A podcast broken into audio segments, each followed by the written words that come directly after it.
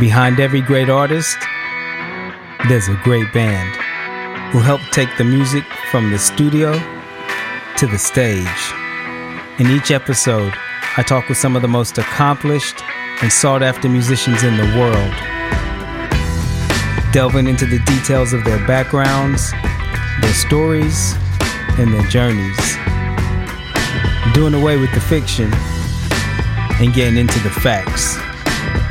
It's not about the hype, it's not about the product, it's about the players. Yo, yo, yo. Thanks for tuning in, downloading. In this episode, I caught up with Okium, pianist, composer, musician. During lockdown, we jumped on a call. And in this two part episode, learn about his unique background, how he managed to work his way into the session game, and his continuing efforts to redefine what a pianist and composer is in 2020. Enjoy. All right, shit. Well, let's get into it. Um, I'm here with my good friend Okium Warman. Um, I mean, I very rarely call you that. Yeah. Um, I pretty much call you Oak or Oak Boogie or Maestro or something of that nature. But um, I'm just gonna call say Oak for the purpose of this. Is that okay? That's fine. Yeah, of course. Yeah, yeah, yeah, yeah. And just how how- you know, wanted to talk to you a little bit, man. Just wanted to kind of break down a little bit about who you are, what you do, what you've done, what you're doing, um, and just thought it'd be great for you to come on and talk. So, man, really glad to have you here, man. How are you at the minute? Yeah, feeling good. Feeling yeah, really positive. Actually, I'm really focused on staying positive through lockdown. So right right now, um, so I think just being proactively positive, you're taking Yeah. your mind into a good place to find some some new answers and new ways of doing things. That I think Absolutely, we probably all need to consider right now. absolutely, absolutely. So, like, listen, how would you describe yourself for somebody that doesn't know who you are and what you do? How would you describe yourself as a musician, as an artist? Like, what would be, what would you say? Well, um, I'm a composer. Mhm. Um, so the style of music I make now, I've started calling it cinematic classical. okay, nice. It's got, it's got an element uh, of sort of is classical, you know, hmm and sort of style. So very piano based, but there's orchestral instruments, you know, a lot of violins and you know a lot of strings, hmm brass, and yeah, it's really melody driven. hmm Uh, even though it's instrumental, um, it's not like atmospheric. It's very song based sort of music. hmm Um, so yeah, I've been performing that. I've made my first album called Zero, so X I R O. So that's Mhm. a 15 track album. So I've been playing that everywhere and anywhere that I can.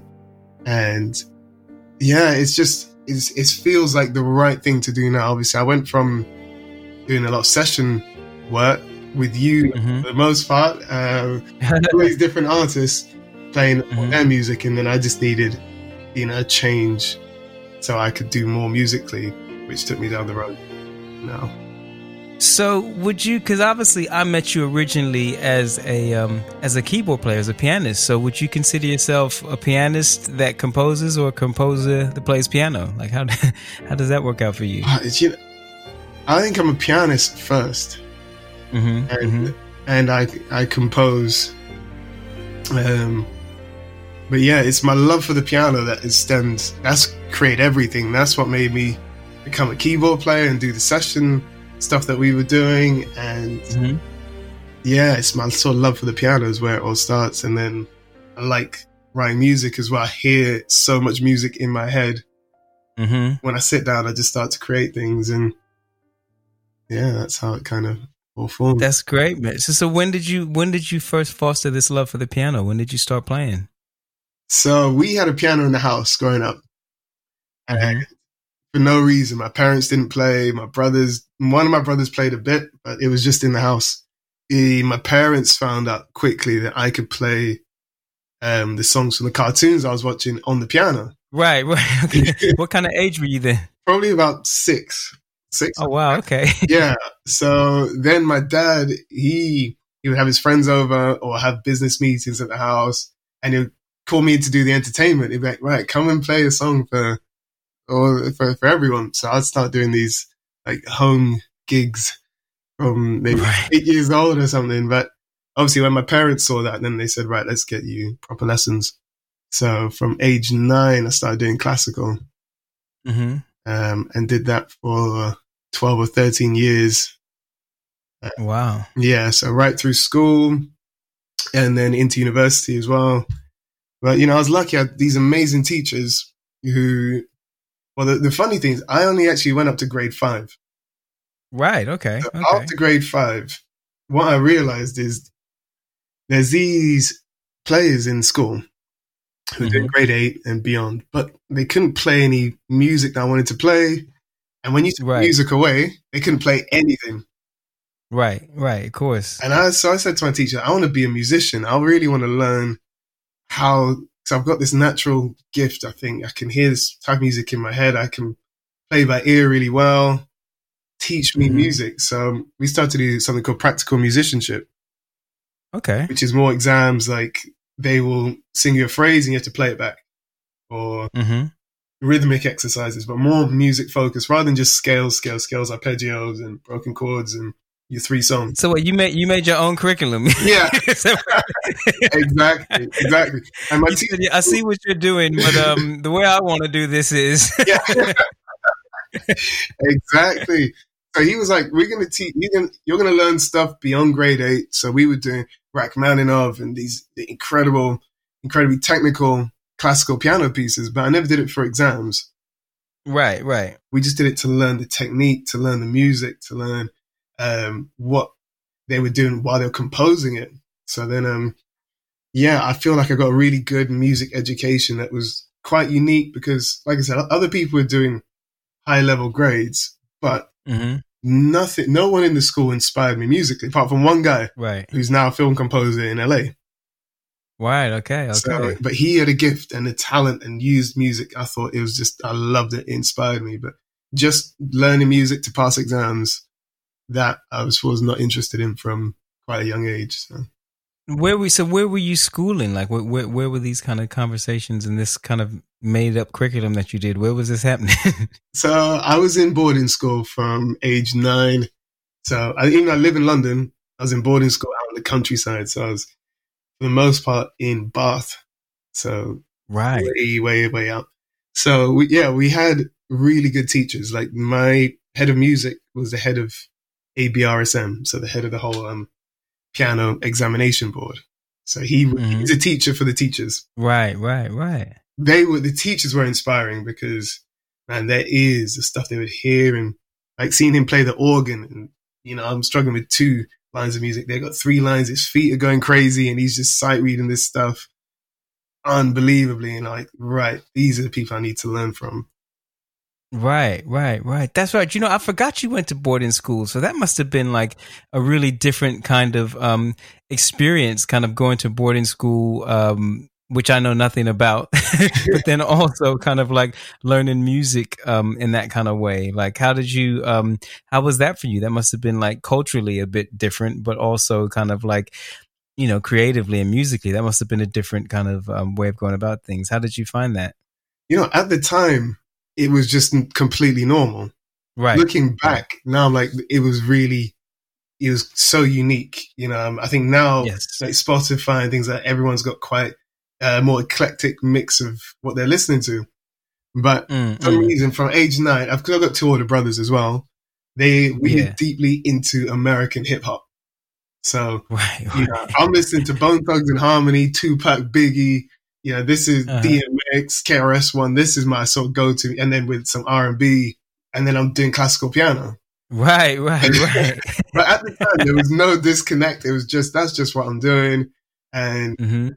but I didn't realize these were all the influences, even obviously culturally in school, because it's a lot more normal. So many kids are doing music, classical music, and you know, playing orchestral pieces. I was singing in the choir because I was doing GCSE music, so I had to sing in a choir.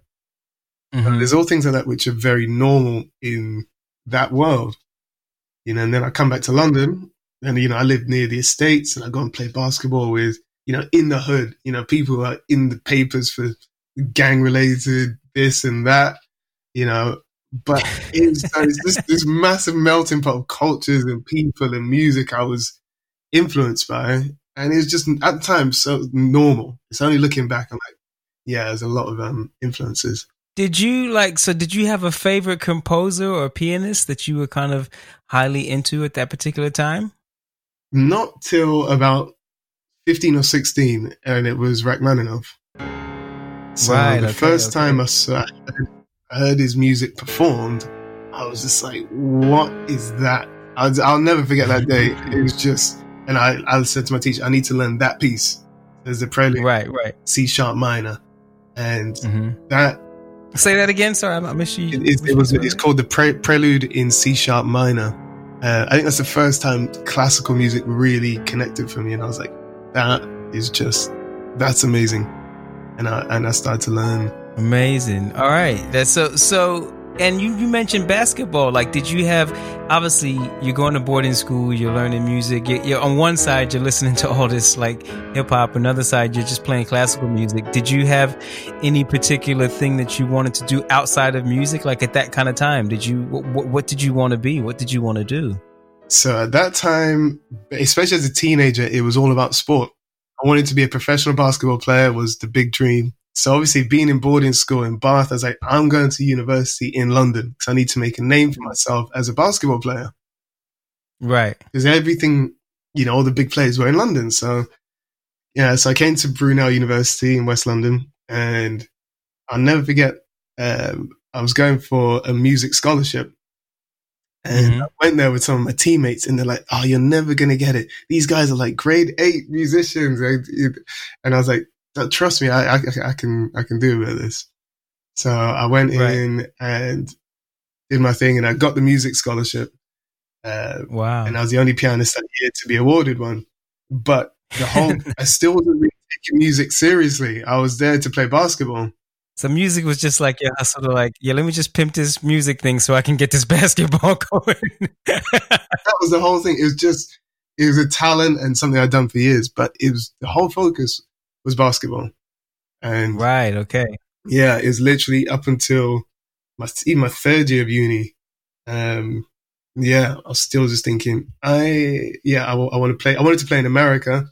I had an offer, mm-hmm. but I mm-hmm. didn't take it because the timing wasn't right. So I remember I finished uni and mm-hmm. I did an audition for a gig in Russia.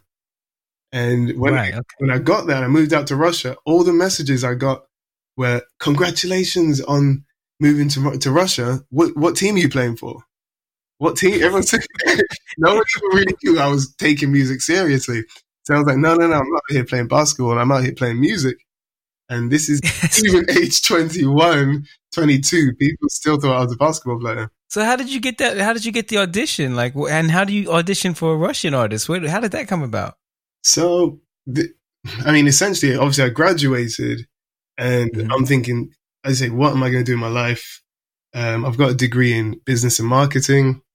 Uh, uh, I, I, want to play professional basketball. Uh, I've got this talent for piano and music. So I started to look online and there's a website called Star Now. Which, yeah, I know Star Now.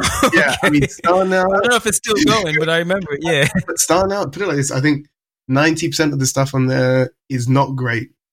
It, right. Um, it's stuff that you want to maybe do for experience.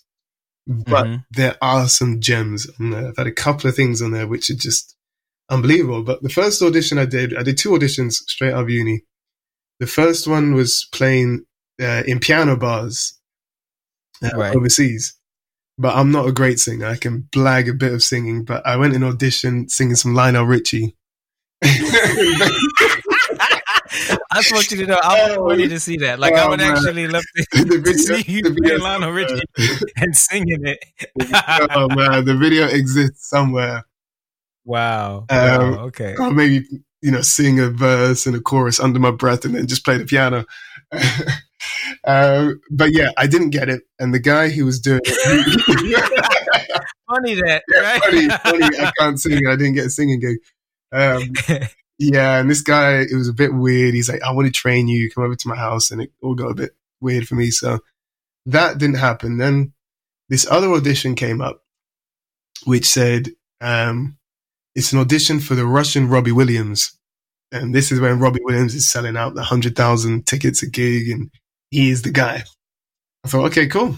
Let me go and audition. So at the time, I didn't even have a professional keyboard. You know, it was a Yamaha DGX 620, if anyone wants to know.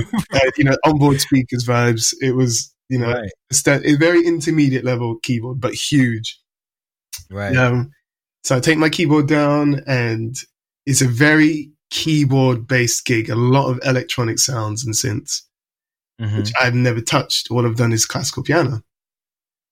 Wow. So I get to the audition and I do the whole audition on the piano sound. Uh huh.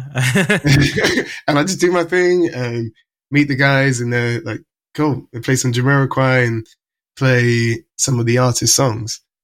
And then I get the call back. They said, uh, yeah, great. We loved you. It's between you and one other keyboard player. Can you come back in for a final audition? To this day, I've never experienced anything like this, but this is how it went down. I get to the final audition with my Yamaha on board speakers. and the other guy, um, who you will know, um, he has got, I think, two Nords and he knows how to program them. I mean, his sounds are great. They sound just like the record and he's playing the parts fantastically. Uh, you know, he's a, he's a, you know, he know, he's a keyboard player. He knows what he's doing. And Yeah. I again do the whole As opposed to somebody that was kind of blagging. Okay. Yeah. so I was, I was like, look, I can. I'm just gonna stick on the piano sound because right. that's all I know. Is not. And I may have gone to like a piano and, and like a string pad at max. Right. That was, that was about as far as I gone. But you know, I had no idea how to program any sounds. Um, am I allowed to say the other keyboard player's name? It's quite a good. If you like, yeah. Yeah. You know. Okay, so the thing about this guy, so obviously I got the, the gig in the end, uh, which turned out to be a massive career opportunity. The other guy is a guy named Jon Shone, Oh, okay. and he really wasn't pleased about not getting the gig. Fair enough, wow. uh, but he obviously Wow. on, and he's got a great career. He was he's the musical director for One Direction, and he's done other, Yeah.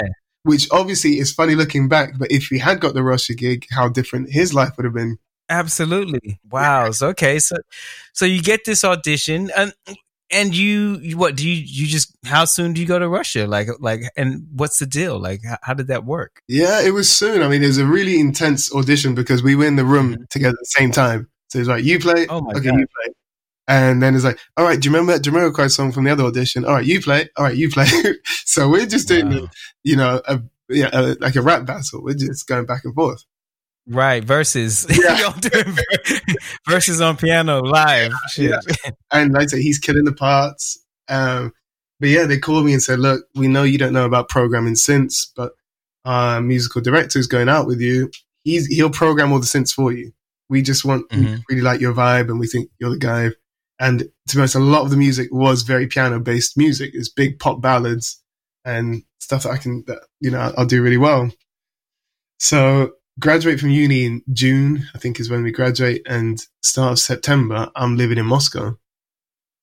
Wow. And and and how and you know I think the thing that's really jumping out at me about that whole little story is it seemed to me like you were obviously actively cultivating a few different possibilities, which I think is a great thing. It seemed like you could have it you know, it seemed like to me like excuse me, like you're you're you're obviously playing piano, which you've done for ages, but then you're still playing basketball, and then you're obviously studying to get a, a business degree. So it seems like, you know, had you not gone to that audition, you could have gone to an interview for for a regular job, or Yeah. you could have actually gone to, you know, try to do something with your basketball. But this just actually ended up being the thing which came first, right? It's that, exactly, exactly. I know I had options, but Was it the thing you wanted the most though? Like, like was it like you know, out of everything, if you could choose again, yeah, would it be like, yeah, I wish I'd done some basketball, or you have, or was it really music was your passion? you know, music was the passion. It was just what that was going to look like because,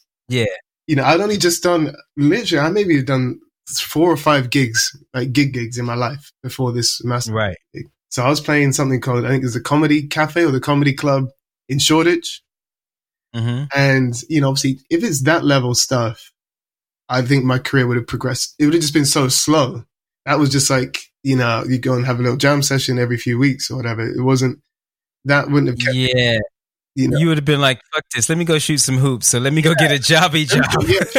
Which I don't think I would have gone through the, the hustle you have to go through as a musician.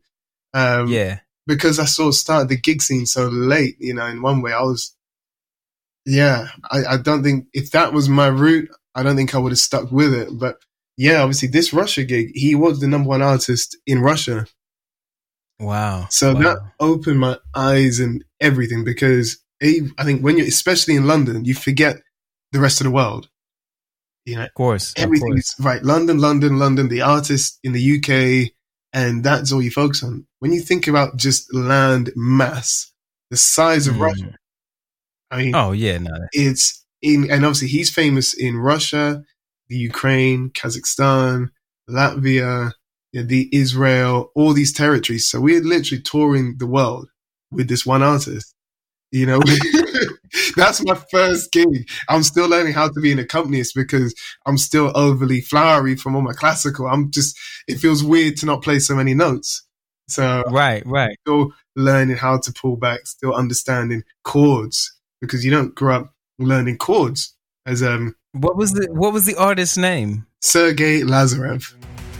Wow. Yeah. Wow. Okay. Yeah, I mean, I think we had the first month of rehearsals, um, and the guitarist he kept talking to me in chords, and I bet now you need to spell that out for me.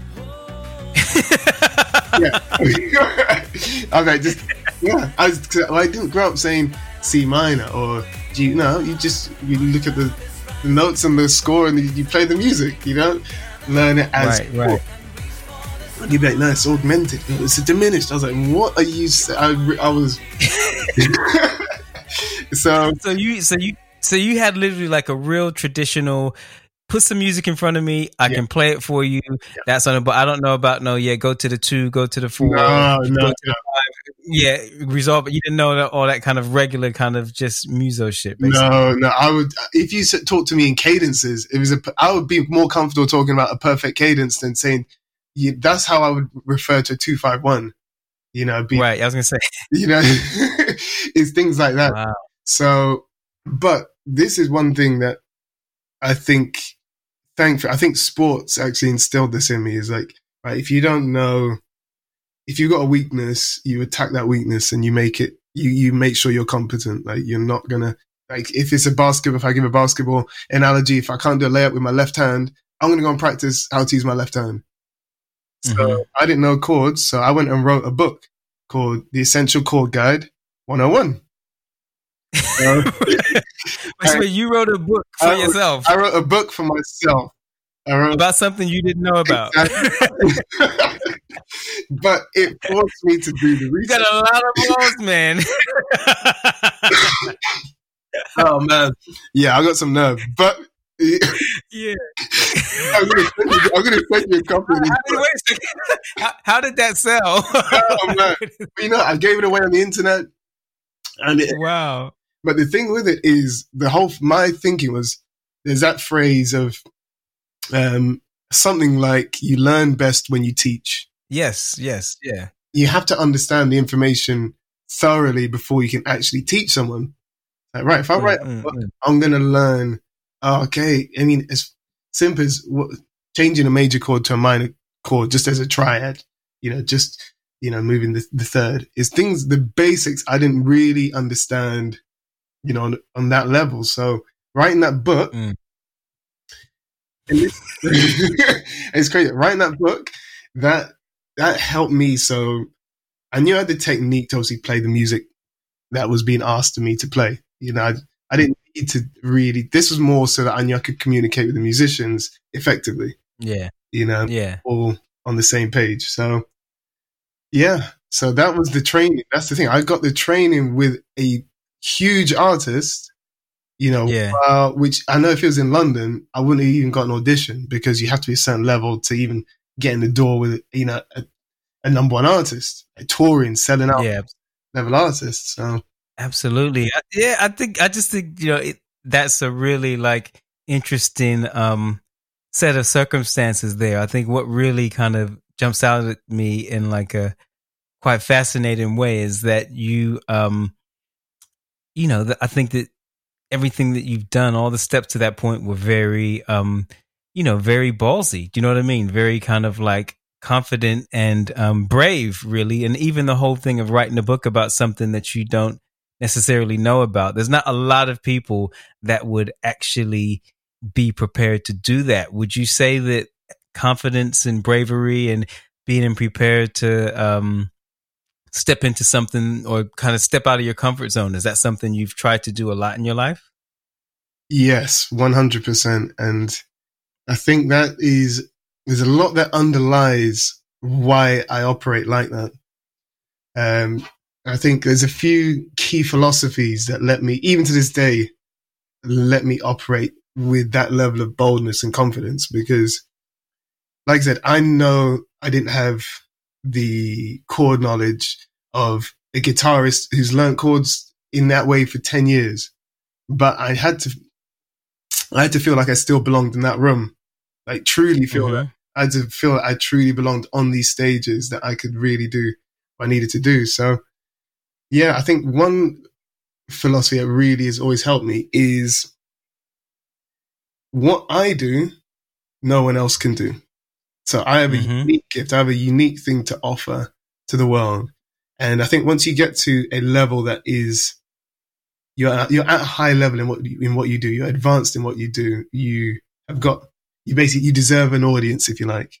Then you have to have mm-hmm. confidence to stop comparing yourself to everyone because you know I always go back to sport, I guess, because that was my first thing. But you know they always say there's always someone bigger, stronger, faster. Mm-hmm. There's always mm-hmm. someone better, but that doesn't mean that you cannot still achieve and not actually still win. It's just what you have, and you got to be confident with your set of what you have and use that to the full. Amazing. Hell yeah, shit! I, I feel you. yeah, yeah, That that is that. Yeah, that is great advice. That's great insight too. And I think that to kind of have that at a young age, um, obviously helped you a lot um, over the years. So that's that's fantastic, man. So just I want to move on from there. So how long are you doing this Russian gig? And um, when do you come back to London? And when you come back to London, what, what are your plans? What are you trying to do? So Russia, we I was living there for about three years. So it's a crazy situation because we went out. The initial contract was for four months, so it's one month of rehearsals and a three month tour. Mm-hmm. We do the one month of rehearsals. We do the first seven days, and it is literally a different city every day. Um, and it's all these weird yeah. Russian names. You know, Tomsk, it's Omsk, it's Novosibirsk, it's all these places I've obviously never ever heard of. After the seventh gig, um, the artist, uh, there's some problem with that. The artist, his manager, and the promoter, and it all kind of broke down in a funny way. But that meant that other people are going to be booking the gigs. So mm-hmm. this three month tour, they're like, no, we're going to start booking other stuff. And they you know, the, after the first four months, they said, "Do you want to renew your contract?" And we were like, "Yeah, of course." We stayed for another 6 mm-hmm. months, then another six months, then another year. Um, and then, to be honest, I was going to stay longer, but then the financial crisis, I think, I want to say 2011 mm-hmm. came about, and you know they're taking good care of us. You know, we're we're on a retainer. We got a good contract. They're paying for a flat for us which is walking distance from the Kremlin, from Red Square, right in the center of Moscow. So wow. then obviously with this financial crisis, they said, guys, we, we're going to sort of stop doing this because it costs a lot. Obviously we're flying you back and forth, you know, the apartment, everything. So that kind of ended. We came back to live in London, but we would still just fly out for the big shows in Russia. Yeah. So, yeah. you know, I was lit, probably about four years working together, you know, three living in Russia and about a year, year and a half coming from London. Yeah. You know, that's, some, I, I, think when I first met you, you yeah. were still kind of maybe going back and forth or yeah. doing bits and pieces. I remember you mentioning him, but I did, I, you know, again, this is the first time I'm realizing how deep that rabbit hole went in regards to what you were doing. But, um, I think that um, it's great for people to kind of get that, like, you know, whatever the major city is that you might be living in, you know, it's a big world out there and you can be working in any of them doing a variety of things that are, you know, that are paying your bills, making you income, doing whatever. And I guess to have an open mind to that is fantastic because I mean, you probably would have been, I mean, that's, that's super stable to be on a retainer for like three years with an act. I mean, shit, that don't happen hardly anywhere. you, know, you know the crazy, let me tell you the, the real crazy thing is while we're in Russia, obviously I'm watching things back home and mm-hmm. I'm seeing this is when like the Sugababes are killing it, Taio Cruz, Plan B, mm-hmm. all these kind of mm-hmm. artists. And um, so I came back to London, and remember, I've never gigged in London on any type of level that you can talk about. All I've done is the comedy cafe and classical. You know, that, right. That, that's it. Uh, but at this point, obviously, I've got touring experience. Um, I remember Beyonce's keyboard players. That's when the Roland Fantom X8 was a big thing. So I went and got the Fantom X8. you know, uh-huh. so I've got all this professional equipment now. I've got some experience. Um, you know, I, I know I feel more confident about what I'm doing. Mm-hmm. I get back to London and, you know, I can't get a look in with any signed artist. Mm-hmm. So, and how were you? How were you going about trying to do that? What were you? What were you doing? Well, that's I didn't really know. I didn't really know. I think I was trying to connect with anyone that I knew, but I didn't really know anyone who's really in music at the time.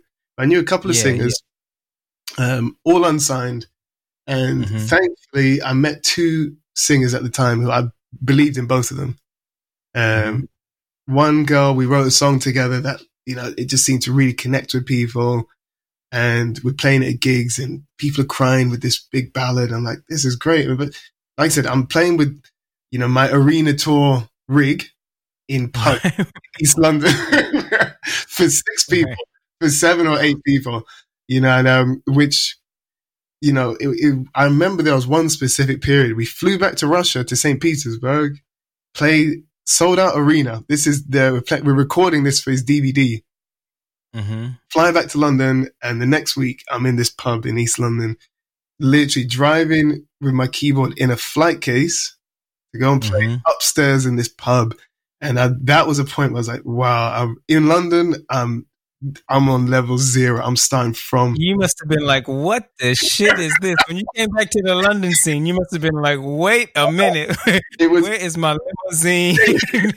where is my caviar? Where's the caviar? Oh man, I thought these artists were famous. What's going on?" uh, but the the thing that was good in that period is that it reminds me that you know I love music. That's what yeah. it comes down to because I think to to go through the hustle of doing that for no money, um, it's not about the money. Then it's actually just about we enjoy each other's company. We enjoy this music. We want to perform, and we're trying to get somewhere. We're trying to get good at what we do, and um, that was kind of the journey. So I was working with this girl um, called Mayday, amazing songwriter, mm-hmm. amazing voice, and she did end up getting signed to a major. Right. Um, and she actually co-wrote a big track for Wretch 32. So she had a number one. Right. Okay. Okay. Go. Um, it was, was her track. So this, this, these initial connections, which I believed in them, they believed in me. They all went on to do really good things. And the funny thing, I don't think you know about how we actually met was I'm doing a gig for this girl, mm-hmm. again in a fairly small venue and mm-hmm. we play the show, and I, I love it. Again, no money involved whatsoever. This is just go and play a few gigs. Mm-hmm. And Chris Galino mm-hmm. was there. Mm-hmm. And he comes, he's a keyboard player If anyone obviously that doesn't know him. And he mm-hmm. comes up to me and says, I love the way you play. Um, I play for an artist called Sophie Ellis Bextor. Mm-hmm. Um, but I've got a lot of work on. Sometimes, you know, I'm actually too busy. I'm double booked. If that happens, do you want to fill in for me on those gigs that I can't do? I'm like, mm-hmm. for sure. Yeah, 100%. So that was, he was the first person I met who'd actually had some like industry level experience in London. Right. Right. That's right. Cause, um, Chris was the one that recommended you, um, to me. And, and, you know, I think we started uh, initially you brought you down to a couple of auditions. I can't remember which ones, but it was definitely So wow. So that's again, it's just great for people to realize it's like these little chance kind of meetings and chance relationships. You never know who's watching, you never know who's looking, and you never know what connection is going to lead to whatever. So you know, and I mean, you're a very personable guy, so I imagine like you know that would have been a cool little vibe between you guys. Yeah, and that was like you said, that's the first person I met in London who was doing anything on a serious level. So that was great. And then the first thing he called me about was the audition as a Pixie Lott audition, obviously with you. That's right. Yeah. That's right. I remember that. Yeah, yeah, yeah. And that was an eye opener in so many ways because obviously I've got no experience of the industry in London. All I've got is this experience for the last three or four years in Russia. Mm-hmm. And I get to the car park. I remember that day the car park was rammed. It was rammed, and it. That's when I used to do crazy ass big auditions. and all I remember seeing guys who I've been seeing on TV from Russia. Right. You know, right, these right. are the guys. I'm like, oh, these are the top dudes. These are the guys we've been watching. And the funny thing is, in Russia, because no one in the band had this sort of standard London musician um, experience. Uh, mm-hmm. We didn't know how the industry worked here. Right. I, I, remember our conversations in Russia were like, oh man, I would be embarrassed to tell these guys what money our retainer is because they must be on five times that. We just thought everything in London is going to be, you know, these are the real artists. And I remember the first. Little did you know? No. Yeah. but it's crazy because, you know, obviously the, the, the, chat in the car park is, all right, so what have you been doing? Mm-hmm. And there's one guy, I'd seen him, I think, playing Wembley Arena with the Sugababes. And he's like, I played for Taio Cruz, Sugababes, Jay Sean. I'm like, man, mm-hmm. how do you balance so many artists? Like, how can you do that with your, your diary?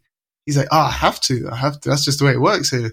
He's like, you have to kind of juggle a few artists just to stay busy. I was like, it was just baffling to me. I thought, what, what, what about your contract? Well, I thought the standard practice was you play with a big artist, you you sign like a job contract as you as you would, and you're and you just secure. I didn't. I had no idea that was a, a rarity. Well, neither did I. Like that's the funny thing. Like I I came into um the session thing from a production background.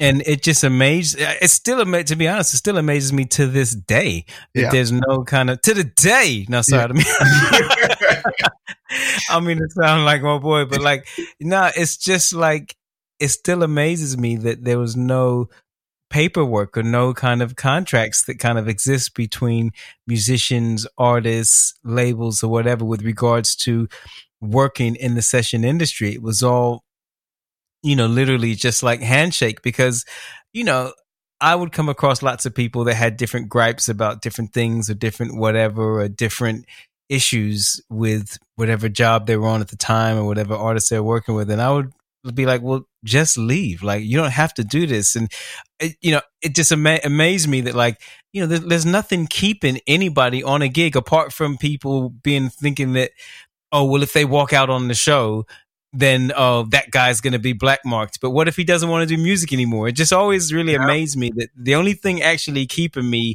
on this gig on this stage is this kind of loose agreement that we all have that we kind of accept as fact that I'm going to turn up and I'm going to do it. It was just the biggest shock to me because I'll never forget when this particular person said to me, when I described to him what I've been doing in Russia, he's like, that's mm-hmm. my dream. That's what I want.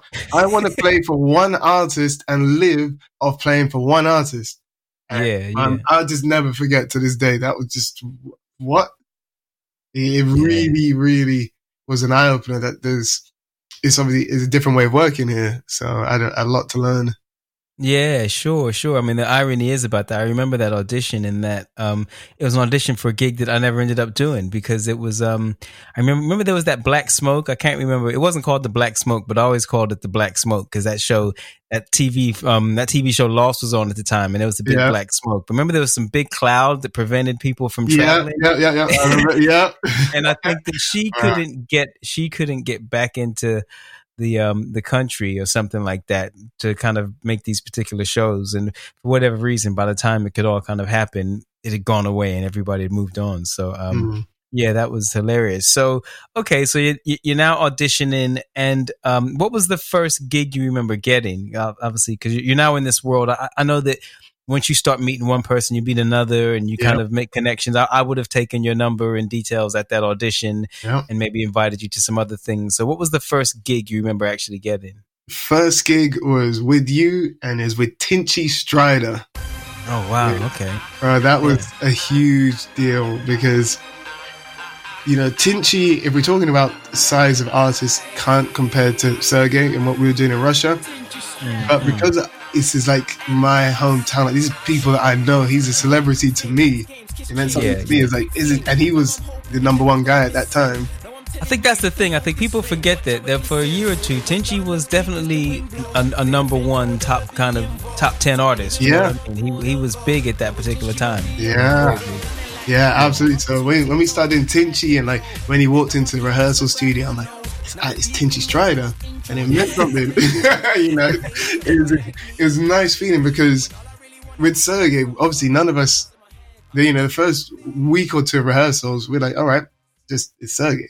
It wasn't until yeah, we yeah. went out for, and I went for lunch in the center of Moscow, went to McDonald's, and mm-hmm. he basically needed the police to come and shut it down because the place went crazy when he went into to go and get a hamburger. And we're like, oh, wow. so he is famous. you know, so, wow. it's really different. Wow. You know, it's um, it's really cool to play music that I listen to from mm-hmm. an artist that I know. That was it was yeah. And did you again? So did you feel like so you you know you're now do, working with a UK pop artist as a session keyboard player. Mm. Did you feel like did you feel like hey I've arrived? What what was your kind of were you excited that you got this gig? Was this just a new part of your journey or was it just how did it feel for you? Yeah, you know my my goals at the time were I wanted to play with basically similar music to what I was doing in Russia. I wanted to play with the artists who were singers who were doing the big pop ballads with a lot of piano Mm-hmm, I wanted to play mm-hmm. for Adele, for Leona Lewis. Um, mm-hmm. Those kind of artists were where I was wanting to go to. Right, um, right, right. So yeah, Tinchy was obviously I'm like, right now we're in the ballpark. We're we're in the conversation. Um so yeah, it was it was just it was a big it was just a big step in the right direction, going from playing with those with the unsigned artists for nothing to finally, all right, we're back on with major artists. So, okay, I'm realizing that I could talk to you and a lot of people for hours and hours about some of these things because um, it's so interesting hearing um, the kind of stories that led to certain things. Obviously, what I'd like to do now is just if you could just summarize that period of mm. time for you, like how long were you sort of working in the sort of British kind of pop scene um, or session scene, and what artists did you work with during that period of time? So that was a good few years. You know, that was maybe five years. Um, obviously, starting with Tinchy, and a lot of the work was with you, which okay. was okay. great for me. You know, to this day, you know, I'm always preaching about Kojo and what you taught me and how you've mentored me and shaped. It's very similar between sort of you and my piano, my music teacher in school. I said um was the head of the ABRSM. Mm-hmm. Probably my most influential music mentors. Wow. Wow. Um, okay. Yeah, and I think a lot of it Who is, knew? yeah. but you know what? What that teaches me is more than you sort of hands on saying, "Oh, do it like this, do it like this." More like just the way you work and watch mm. the way you work. The influence that has on me and with on a lot of other people is huge. So um, obviously, in that period, we worked with a singer called Delilah. Mm-hmm. That went on for a while. Yeah. Um, then I did get the gig playing with Leona Lewis. Mm-hmm, uh, mm-hmm. You know, that was amazing. You know, I, I, loved it, but it's only you know a handful of gigs. Mm-hmm. Um, and then, so the major one for me was playing with Tinie Tempah. Wow, that's right. Because yeah, that's right. I forgot you did that. Okay. Yeah, but you know what? I thought the most interesting thing about the Tinie experience was, and I think to be honest, this is where my Russia experience kicked in, mm-hmm. because who knew when I went to that audition room with that little Yamaha keyboard that if I get this gig and this contract, it's the next four years of my life of touring, of income, is a big deal. Mm-hmm. And I think when the Tinie thing came came across, that was my mindset. I was like, whoa, if I get this, mm-hmm. I think this is like a good two year journey with an artist I love. I'll never forget going to a club in Kazakhstan while I'm living in Russia, listening yeah. to Pass Out, feeling Pass like, out, ah, I'm, I felt like I was at home in Kazakhstan. I mean, it just is music that I love. Yeah, so like, right. Yeah. This audition's come up. I think I got the call on maybe Thursday or Friday. Mm-hmm. And the audition maybe on the Monday or so. I knew I had the weekend to prepare for it. Mm-hmm. So I had actually just been doing a tour with Casio, mm-hmm. and they had this synthesizer that, for the most part, put it like it was eighty five percent. Mm, let's call it not professional sounds. I definitely remember clowning you about that Casio yeah, keyboard yeah, a Yeah, yeah. but but there was a part, there were a couple of synths in there. You couldn't program as deeply as on like big boy synths, but mm-hmm. the sounds were amazing and it's the mm-hmm. same you know technology they'd used in these synths which were prolific in the 80s and which yeah, had been yeah. on a lot of, of tracks so synthesis i believe it was called yeah yeah so I w- i've rolled up to this um uh audition and i've been practicing the whole weekend i programmed all the sounds mm-hmm. and i knew every part that was gig ready mm-hmm, mm-hmm. so i remember i get to the audition and i'm the only keyboard player that's bought his own keyboards yeah. They said, look, yeah. we got a set there. Just come and use the rig there. I was like, mm mm. My one advantage after working with you for all these years is mm-hmm. programming. I think my ear is so tuned now that, mm-hmm. you know, I think I've got an advantage there. Mm-hmm, mm-hmm. And this is a lot of synths. It's a lot of sounds on this thing. There's not a, it's not a ton of piano. There's a couple of big, they're written in the stars and a couple of big songs with piano, but a mm-hmm. lot of it's going to be the sounds. Um, you know, I get caught up and one of the songs that wasn't an audition song, I programmed the sounds to. Mm-hmm, so I mm-hmm. start pretending to warm up playing the start of Earthquake. yeah, yeah, yeah. Is like a full on synth. It's, it's, it's, it's all about the sound. Yeah, yeah, yeah. And people start looking over like, is that a CD or is he playing that? Yeah, yeah. and, and I'm like, it's got nothing to do with the audition because it's not an audition song, but I just was throwing it in there. So, you know, and I went we're all obviously Tinie. A big part of his identity is it's all about London and the UK. Mm-hmm, mm-hmm. And so I was wearing a t-shirt, which my, my, t-shirt had the UK flag on it. Mm-hmm, I kind of mm-hmm. was trying to hit on every level to go. thought it through. You was oh like, yeah, okay, I, me... I, I, went in and like even lyrically at that point, one of his songs he's talking about G Shocks. And mm-hmm. my deal with Casio, obviously, they make G Shock watches, so I'm wearing a uh-huh. G Shock. So it's like on every level. he was like, "You don't know this, but you're gonna love me." oh yeah, oh yeah. Trust me. I, I really, I went as far into his mind. I knew his lyrics. So because a lot of the time artists they may forget a lyric if they look over and I can mm-hmm. nudge them. Perfect. So I, I was ready to go. Mm-hmm, mm-hmm, and I did that first audition and I finished and they said, no, nah, oh, you stay on the keyboards. Yeah. So yeah, I did like another four or five auditions while they rotated the drummers and guitarists and everyone else. Mm-hmm. And then mm-hmm. that evening, they basically gave me the gig straight away. Yeah. Wow. That's yeah. amazing, man. That's yeah. it. Yeah, it just goes to show you preparedness is such an important thing. I remember um, those auditions, um, and I remember particularly um, I remember talking to the MD afterwards, mm-hmm. and they and that's what they said. They said that yeah, you just you you came the most prepared. Mm-hmm. They, they were like they were like everybody was just blown away because you had every sound nailed. You had your own shit, and yeah. you apparently the only person that came with that kind of level of readiness. Yeah. So it's like I think that people sometimes, like you said, uh, like what you were talking about with your sports reference. It's like use what you got to your advantage. You know what I mean? There might be somebody that might be able to play better than you. There might be somebody with more experience than you, but it's like you came with the most kind of like the, the most prepared and the most ready to do the gig. And that got you essentially got your gig with what was at the time probably the biggest male artist in the country, urban male artist in particular. But at that particular time, Tinchy, I mean, sorry, um, at that particular time, um, Tinie was he was just one of the biggest artists in the country yeah, for good sure. two or three years. So um, I would say that that must have been a highlight for you of your career, right? Absolutely, because it's an artist. It was like one of my top artists I wanted to work with, mm-hmm. and I love. I just loved everything about it. You know. Yeah, like yeah, said, yeah. It did work out as I thought. It's about two years of work with Tinie. Mm-hmm. uh, a lot of touring, and it's mm-hmm. with the best people. Mm-hmm. And I'm mm-hmm. just le- I'm learning constantly. I'm learning um, from the programming. I'm learning from Tinie because as a performer, I'm just I'm looking at it. I'm like, man, this guy. I think between him and Sergey are probably the best performers I've worked with. Mm-hmm, because mm-hmm. they hold. I mean, the whole crowd is in the palm of their hand. Yeah, yeah, yeah. I love to observe that, to think, right, what are they doing? What Tinie just said to 50,000 people, take off your shirt and swing it around like a helicopter. Boom, all the come off. yeah, yeah, yeah. You know, that is a talent in itself. It's like there's something, he's got that thing. And he, and it's, um, the way this set is, um, that we, we created it. It's the flow of the music. It's have this song mm-hmm. here. At this point, we need this energy and we're going to take it down before we make it go crazy. It's all this, the details of how to put this a show together that I was just loving and taking it all and just observing. And, and would you say those are things that you took with you from that period of your life into what you're doing now?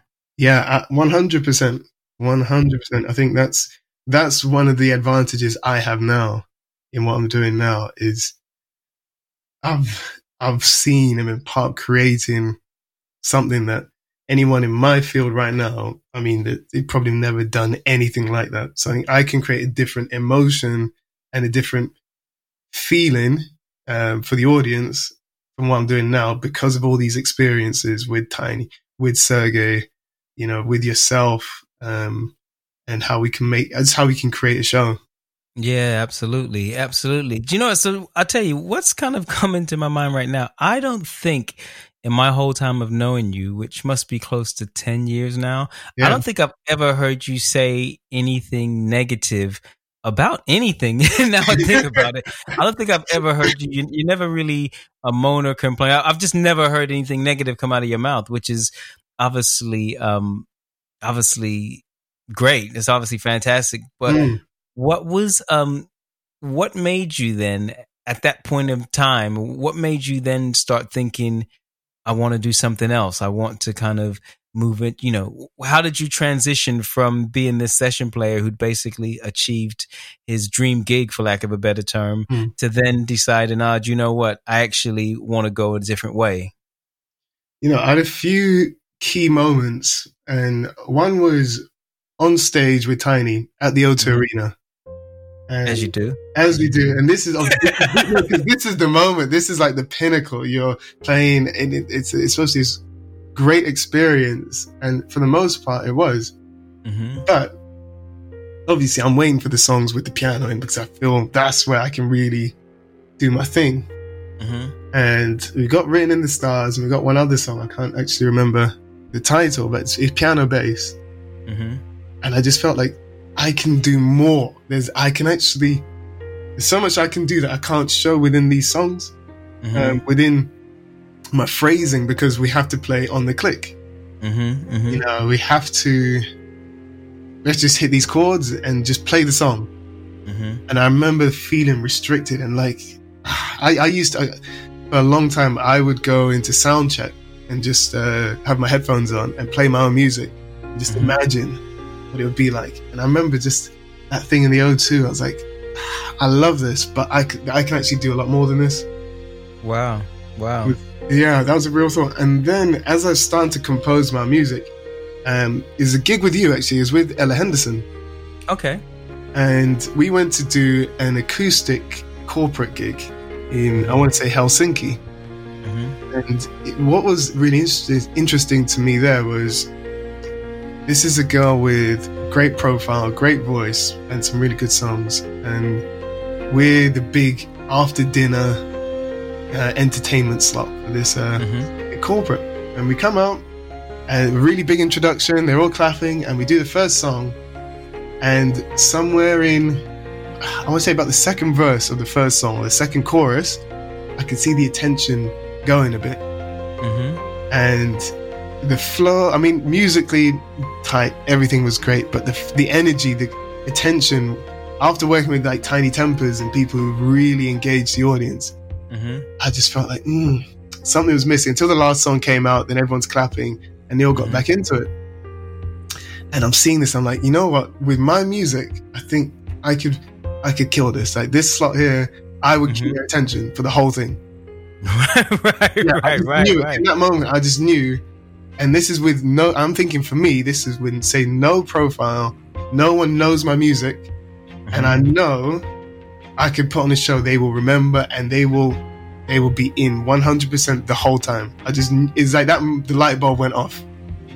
So, man, yeah, yeah, yeah, yeah. That must have so been I'm, a really kind of um inspiring moment, really. Yeah, it, it, it was. It really was. I remember I was up till late. It just stuck with me because I was like, I can. It's like a belief moment. It's like I can really do this, um, and I just, I just knew it in that moment. So I went back home and then it's like, right, let's. We have to finish this music. All these songs in my head and these ideas. It's time. So let's finish this album.